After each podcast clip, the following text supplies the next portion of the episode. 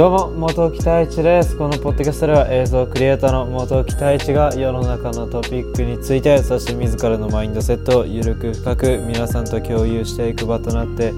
おりますってことで第122回ポッドキャスト始めていきます。いやー今あのまあ下でせいさんがあの音楽のレコーディングしているんですけどもまあそれもそれを少し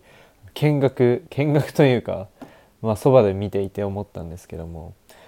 音楽ってやっぱりすごいなと思っていてまあもちろんあの映像っていうものはあの結構音楽と心中してると思うんですよね。音楽あっての映像だと思っていてまあその音楽だけでその映像の雰囲気がガラッと変わるんですよね。ただ単純にすごいみんなが笑顔笑顔で笑ってるシーンの映像に、まあ、皆あのすごい明るい音楽を入れるとその場は明るく明るい映像になるんですよね。だけどみんなが笑っている、まあ、映像に暗いその BGM を入れると、まあ、あの言い方悪いですけどもその方々が何かあったのかなだったりすごいマイナスな方向のイメージになっていくんですよね。なのですごいあの音映像にとって音楽は大切で、まあ、ですけども、まあ、もちろんその音楽にもあの映像っていうのはすごく大切だからこそミュージックビデオがあるとは思っているんですけどもやっぱりその皆さんが音楽を聴く時って毎回毎回ミュージックビデオを見るわけではないと思うんですよ。毎回やっぱりその音楽だけイヤホンをしてただ、まあ、音楽を聴くっていう作業まあたまにそのそのリリックを見る人、まあ、その歌詞を見る人もいるとは思うんですけども、まあ、もちろん大抵の場合はやっぱり聞き流しじゃないですか。だけどその聞き流しですごく感動したりだとかまあ今家、まあ、感動したりだとか、まあ、あとはやっぱり音楽っていうものはその時聴いていた情景を思い出すんですよ状況だったり心境であったり。まあ、自分は例えばそのまあ世界の終わりその RPG とかあるじゃないですかあれはもう中学2年生の時の休憩の時を思い出すんですね自分は。まあ、であったり、まあ、そういったものが皆さんもすごくいっぱいあると思っていて音楽ってあの脳から記憶を引っ張り出してくる存在でもあると思うのでやっぱりすごいなって思っていてでまあそれよりも、ま、あのさらにすごいのがその音楽を作っている人なんですよね。その作っている人っていうやっぱりあの音楽を聴いているとその音楽がすごいってなるんですよ基本的に。なんですけどやっぱりその先には作っている人がいてその歌詞を作っている人メロディーを作っている人、まあ、作曲家であったり、まあ、それを歌ってる人であったり、まあ、その楽器を弾いている人であったり、まあ、いろんな人が、まあ、やっぱりそのコンポーズしてると思うんですけどもやっぱりすごいなってその人たちが本当になんかどんな経験をしてきてこんな歌詞を書けるんだろうとか、まあ、実際にこうやって間近でそのせいさんを見てきてまあ改めて思ったんですけども。すごいどうやってこのワードが出てきたのかなであったり、まあ、やっぱりなんかいろいろと苦労はしているとは思うんですけどもやっぱりそういう歌詞って経験からも来ると思っていて、まあ、夢も一緒でそのやっぱり夢も夢も自分が経験したことであったり自分が考えていることがことの延長線だと思っていて、まあ、そういった自分が考えていることが、まあ、寝ている間に整理されていて、まあ、それを整理されている時に夢を見るのかなと自分は思っているんですけども、まあ、音楽も一緒でやっぱりその歌手の方々だったり、まあ、作詞をする人だったら作詞の作曲する人であったら作曲をする人であったり作詞をする人だったらその方々の脳内からワードが出ているわけで。やっぱり何か違ったまあ感覚があるんだなってすごく思います。やっぱりクリエイターっていうのは一つ何か飛び抜けているものがある人が多いというか、まあ、その飛び抜けているものがなくてもまあその飛び抜けているものを探す人が多いので、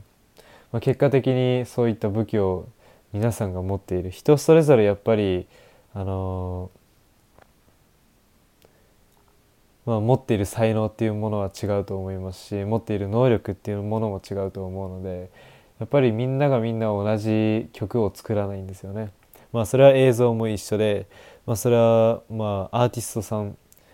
その絵画絵を描く人であったりそういった人たちも一緒でまあまあそれを言うと、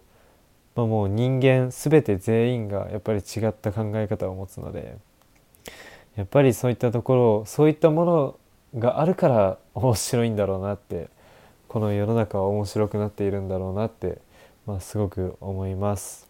まあ、よく最近言われてるのはでもやっぱり日本人はすごくその肩にはまったやり方を好むってよく言われ外国人から言われているらしくて、まあ、あの挑戦をしなかったりだとかみんながするから、まあ、そっちに行こうであったり、まあ、ある程度道が決まっているというかそのやっぱり日本ってあの就職することが一般的であったり、まあ、最近ではまあ少し異なってきているとは思うんですけどもやっぱりその昔からの固定概念というものが今もやっぱり続いていてそういうそういったレールが敷かれているんですよね。まあ、そこにやっぱりみんなはまあ乗っていって、まあ、そのまま就職してっていう社会人になってっていう流れがやっぱりまあ一般的というかそういった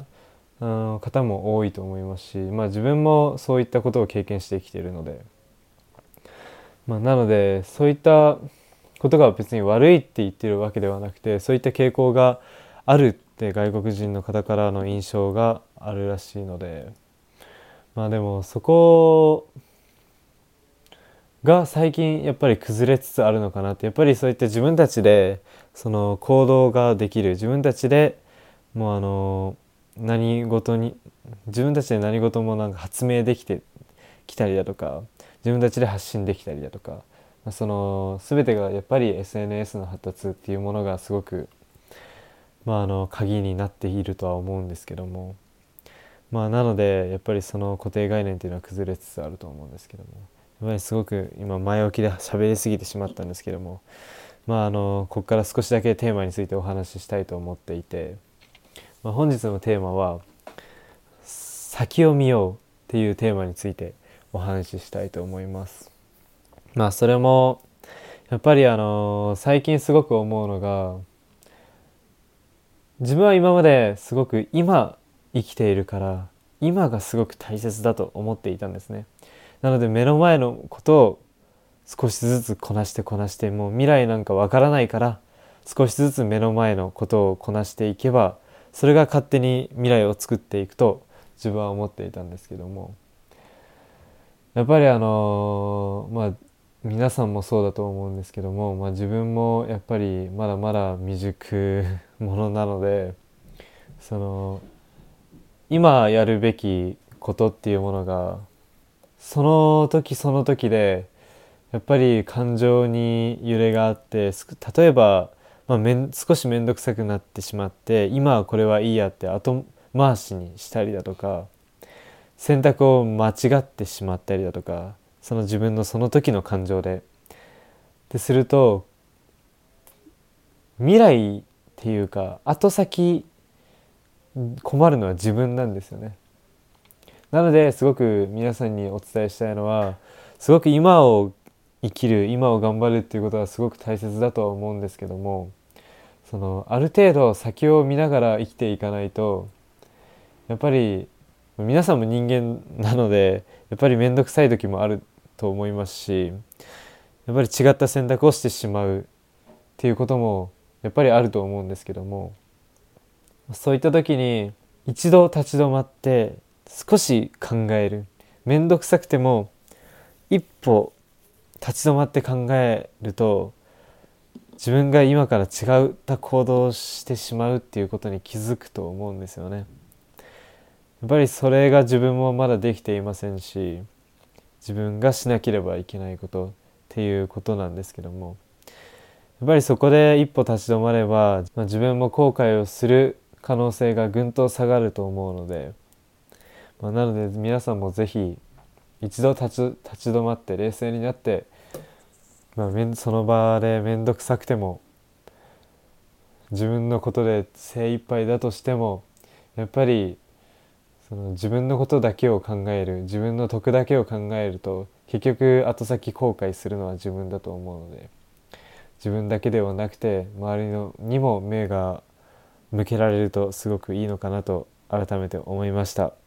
ということで今回122回ポッドキャストを終わらしたいと思うんですけどもいつも聞いてくださってくれている方々本当にありがとうございます。もし質問であったり感想であったり何か語ってほしいトピックがあれば太一ベリオアットマーク Gmail.com にお便りとして送っていただけると嬉しいです。ということで終わらしたいと思います。それではまたバイバイ力を込めたその足の